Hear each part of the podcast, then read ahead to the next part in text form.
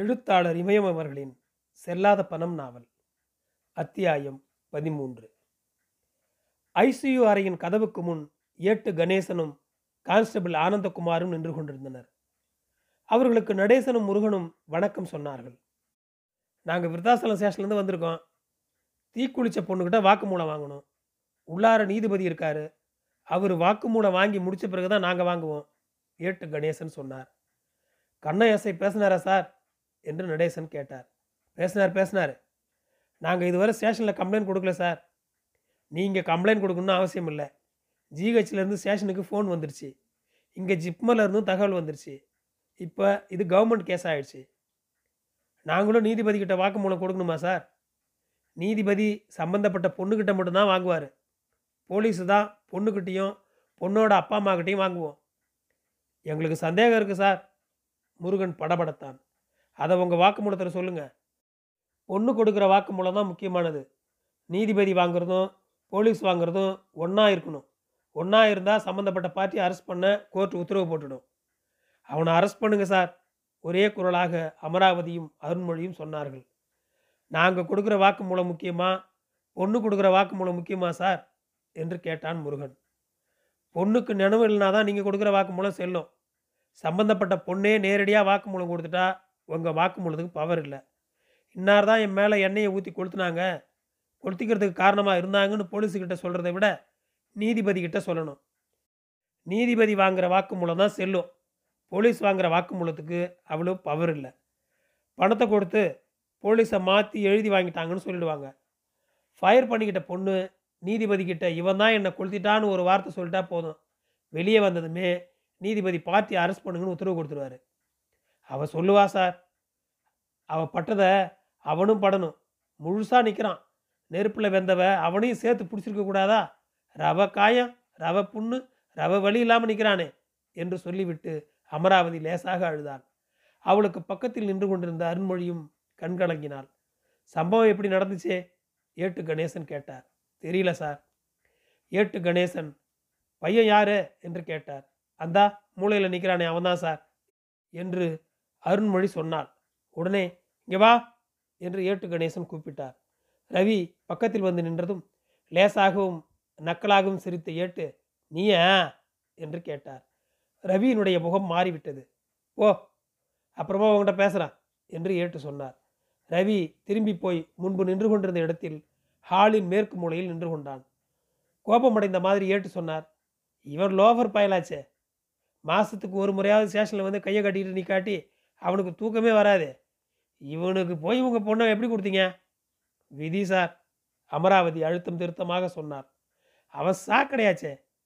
ஏட்டுவின் வார்த்தை நடேசனுக்கும் முருகனுக்கும் செருப்பால் அடித்த மாதிரி இருந்தது. குன்றிப்போய் தலையை குனிந்து கொண்டு நின்றிருந்தனர். நடேசனிடம் ஏட்டு கேட்டார். நீங்கள் என்ன பண்ணுறீங்க? மங்களம்பேட்டை ஹயர் செகண்டரி ஸ்கூலில் ஹெச்எம் சார். அவனை உள்ளார பிடிச்சி போடணும் சார் என்று அருண்மொழி சொன்னாள். அவளிடம் ஏட்டு கேட்டார். நீங்கள் என்ன பண்ணுறீங்க? மெட்ராஸில் டிசிஎஸ் கம்பெனியில் டீம் லீடராக இருக்கேன் சார். இவர் என்ன செய்கிறாரு என்று முருகனை பார்த்து கேட்டார் ஏட்டு. அதற்கு முருகன் பதில் சொல்லவில்லை. அருண்மொழி தான் பதில் சொன்னாள். இவரும் டிசிஎஸ்ல தான் வேலை பார்க்குறாரு. டீம் லீடராக தான் இருக்கார். எல்லாரும் படிச்சிருக்கிறீங்க, நல்ல நிலைமையில் இருக்கீங்க. எல்லாம் இருந்தும் பொண்ணை விட்டீங்களே. அவனை எப்படியாச்சும் ஜெயிலில் பிடிச்சி போடணும் சார். அருண்மொழி அழுத்தம் திருத்தமாக சொன்னாள். பேஷண்ட்டு கொடுக்குற வாக்குமூலத்தை வச்சு தான் எதையும் செய்ய முடியும் என்று சொன்ன ஏட்டு நக்கலாக சிரித்து கொண்டே அவன் உள்ளார இருக்க வேண்டிய கேஸ் தான் என்று சொன்னார். எங்கள் பொண்ணு ஸ்ட்ராங்காக வாக்குமூலம் கொடுப்பா சார். அவ்வளவு கொடுமை அனுபவிச்சிருக்கா, அமராவதி சொன்னார். சரி, நீங்கள் தூரமாக போய் நில்லுங்க. நீதிபதி வெளியே வரும்போது நீங்கள் எங்கூட நிற்கிறத பார்த்தா தப்பாக நினைப்பார். அதோட பணத்தை கொடுத்து கேஸை மாற்றி எழுத சொன்னீங்கன்னு அந்த பொறிக்கு நான் பெடிஷன் கொடுப்பான். அதுக்கு 2 பொறுக்கி ஆமான்னு சாட்சி சொல்ல வரும். அதுக்கு துணைக்கு 4 வக்கீல் வருவானுங்க. 4 ஆட்டோக்கார நாய்ங்க சாலை மறியிலும் நிற்குங்க என்று எரிச்சலோடு ஏட்டு சொன்னார். உடனே 4 பேரும் சற்று தள்ளி ஒதுங்கி நின்று கொண்டு ஐசியு அறையின் கதவையே வெறித்து பார்த்து கொண்டிருந்தனர். அவரவருக்கு பிடித்தமான கடவுள்களிடம் நீதிபதியிடம் ரேவதி சரியான வாக்குமூலம் கொடுக்க வேண்டும் என்று வேண்டிக் கொள்ள ஆரம்பித்தனர். 4 பேருடைய பிரார்த்தனையையும் ரவிக்கு குறைந்தது 10 ஆண்டுகளாவது ஜெயில் தண்டனை கிடைக்க வேண்டும் என்பதுதான். 6 வருஷமாக பட்டாலே அது கூடவா மறந்துடும். எங்கிட்டவே காதில் கேட்க முடியாத வார்த்தையெல்லாம் பேசியிருக்கான். அவன் அப்பனை அண்ணனை எம்மா மற்றகமாக பேசியிருக்கான். அதை மறந்துடுவாளா? என்னால் தான் அப்பாவும் அண்ணனும் அசிங்கப்பட்டுட்டாங்க, தலை குனிஞ்சு போயிட்டாங்கன்னு எத்தனை முறை எங்கிட்டவே சொல்லியிருக்கா. அதை கூட மறந்துடுவா. எத்தனை முறை அவளை உள்ளே வச்சு பூட்டிட்டு வெளியே போயிருக்கான். எத்தனை முறை அடி வாங்கிட்டு தெருவில் கிடந்திருக்கா. எத்தனை முறை அடுத்த வீட்டில் போய் ஒளிஞ்சிருக்கா. எத்தனை முறை மனசொடிஞ்சு போய் கோயிலுக்கு போய் உட்காந்துருக்கா. எத்தனை முறை எங்கே போகிறதுன்னு தெரியாமல் தெரு தெருவாக நடந்து நேரத்தை போக்கிட்டு வீட்டுக்கு வந்திருக்கா. அதையெல்லாம் மறந்துடுவாளா? மனப்பாடம் செய்து வைத்திருந்ததை ஒப்பிப்பது போல அழுது கொண்டே அமராவதி ஒவ்வொன்றாக சொன்னாள். அமராவதி சொல்வதெல்லாம் புது தகவல்களாக இருந்தன. குடித்துவிட்டு வந்து அடிப்பான், தினம் சண்டை நடக்கும் என்ற அளவில்தான் முருகனுக்கும் நடேசனுக்கும் விஷயம் தெரியும். அதுவும் அமராவதி சொல்லித்தான் தெரியும். இப்போதுதான் தெரிந்தது 100% கூட அவள் சொல்லியிருக்கவில்லை என்பது. ஒவ்வொரு தகவலும் ஒவ்வொரு செய்தியும் முருகனையும் நடேசனையும் ஆத்திரம் கொள்ள வைத்தன. அப்படியா, அவள் ஒன்றை கூட என்கிட்ட சொல்லலையே என்று கேட்ட அருண்மொழிக்கு உடனே போய் ரவியின் கன்னத்தில் அறைய வேண்டும் போல் இருந்தது. பெக்கர் பெக்கர் பெக்கர் என்று சொல்லி திட்டினாள். முருகனுடைய ஃபோன் மணி அடித்தது. எடுத்து பேசினான். வேகமாக வந்த செக்யூரிட்டி, இங்கே ஃபோன் பேசக்கூடாது என்று அதிகாரத்தோடு சொன்னான். சரி சார் என்று சொல்லி உடனே ஃபோனை நிறுத்தினான் முருகன். உடம்பு பூராவும் வந்து போய் ஒரு நூல் துணி இல்லாமல் டாக்டர் முன்னால் நின்னாலே அதை மறந்துடுவாளா என்று அமராவதி சொல்லும்போது ஐசியு அறையிலிருந்து நீதிபதி வெளியே வந்தார். போலீஸ்காரர்களை பார்க்காமல் நேரே சென்று லிஃப்டிடம் நின்றார். அவருக்கு பின்னால் போய் இடைவெளி விட்டு உடல் விரைப்பு குறையாமல் நின்று கொண்டிருந்தனர் போலீஸ்காரர்கள். லிஃப்ட் வந்து நின்றது. நீதிபதி ஏறிக்கொண்டார். அடுத்து ஏட்டும் ஆனந்தகுமாரும் ஏறியதும் லிஃப்ட் கதவு மூடிக்கொண்டது. சினிமாவில் பார்ப்பது மாதிரி இருந்தது. எல்லாவற்றையும் பார்த்த அருண்மொழியும் முருகனும் ஒருவரையொருவர் பார்த்து கொண்டனர். அமராவதியும் நடேசனும் பார்த்து கொண்டனர். ஆனால் யாரும் ஒரு வார்த்தை பேசிக்கொள்ளவில்லை. நடேசன் ரவியை பார்த்தார். மலத்தை பார்ப்பது மாதிரி அவருடைய முகம் கோணியது. பன்னிப்பய என்று சொன்னார். அருண்மொழி ஐசியு அறையின் கதவிடம் போனாள். அவளுக்கு பின்னாலேயே வந்த செக்யூரிட்டி, இங்கே நிற்கக்கூடாது, தூரமாக வாங்க, வெளியே போயிடுங்க என்று விரைப்பாக சொன்னான். என்ன சொல்வது என்று யோசித்த அருண்மொழி சாதுரியமாக, எங்ககிட்ட இன்னும் வாக்குமூலம் வாங்கலை என்று சொன்னாள். அந்த இடத்தில் நின்று கொண்டிருந்ததாலேயே ரேவதிக்கு உடம்பு சரியாகிவிடும் என்பது போல இருந்தது அவள் பேசிய விதம். அப்படின்னா ஒரு ஓரமாக போய் நில்லுங்க. அருண்மொழி ஒன்றும் சொல்லாமல் திரும்பி வந்து அமராவதிக்கு பக்கத்தில் முன்பு போலவே நின்று கொண்டாள். எத்தனையோ முறை அவனை பனிஷ் பண்ணணும்னு நினச்சேன். ரேவதி அந்த நாய் கூட இருக்காளேன்னு பேசாமல் இருந்தேன். இனிமேல் அவன் கூட இருக்க வேணாம்.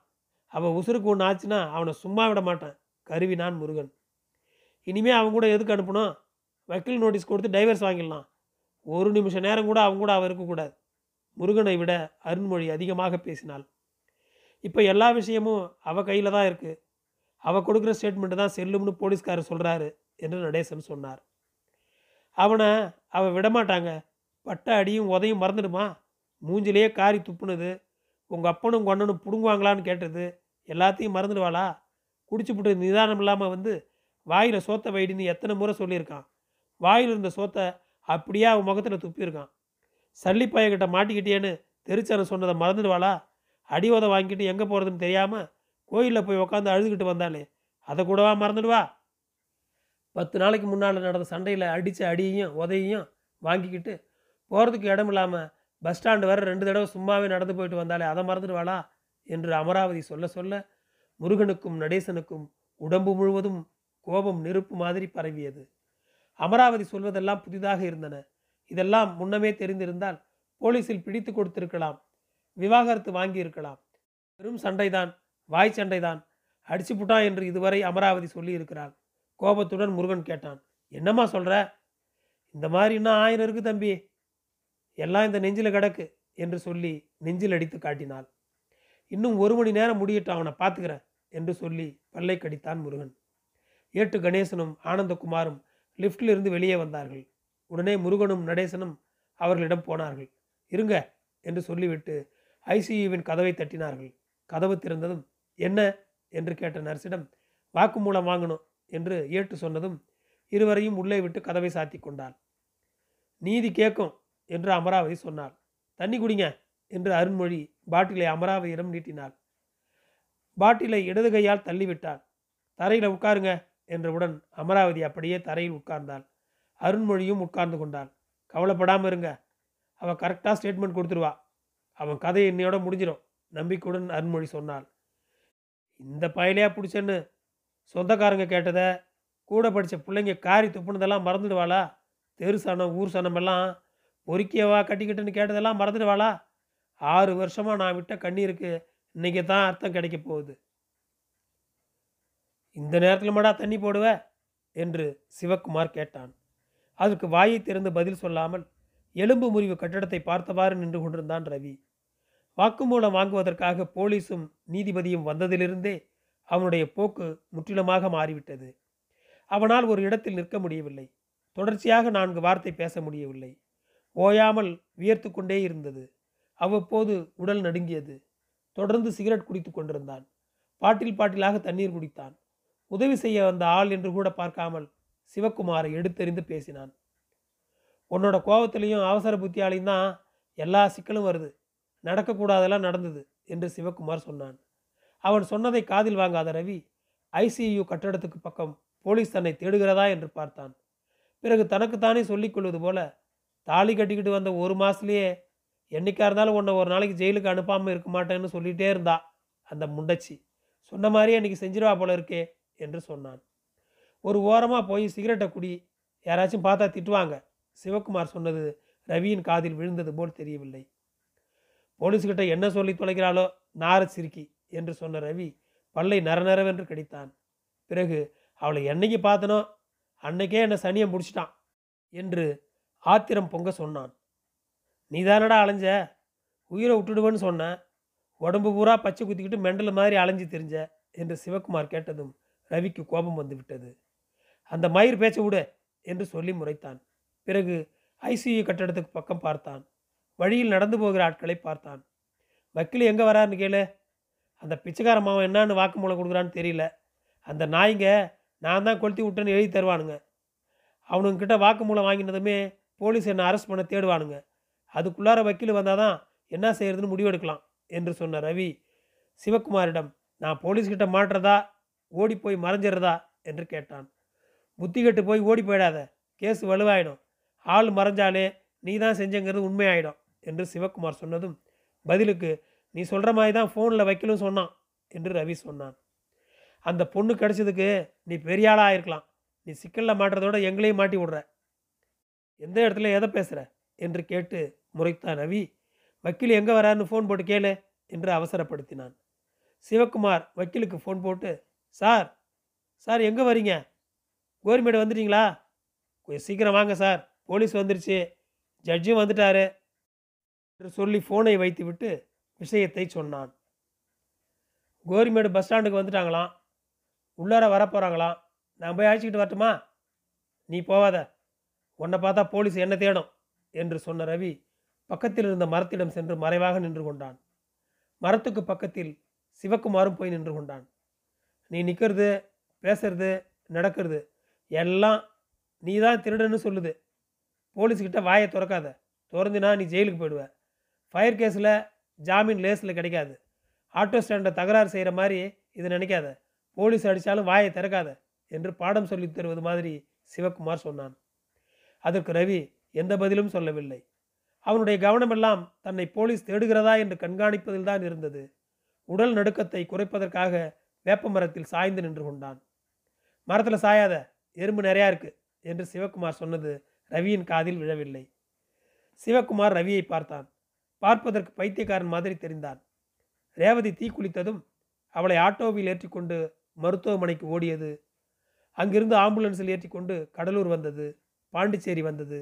நேற்றிரவு தூங்காதது, சாப்பிடாதது, போதை இறங்க இறங்க மீண்டும் மீண்டும் பிராந்தி குடித்தது, குளிக்காதது, துணி மாற்றாதது, ஓயாமல் சிகரெட் குடித்தது, எந்த நிமிஷத்திலும் போலீஸ் அரசு செய்துவிடும் என்ற கவலை என்று எல்லாமும் சேர்ந்து அவனை உண்மையான பைத்தியக்காரனாகவே மாற்றிவிட்டிருந்தன.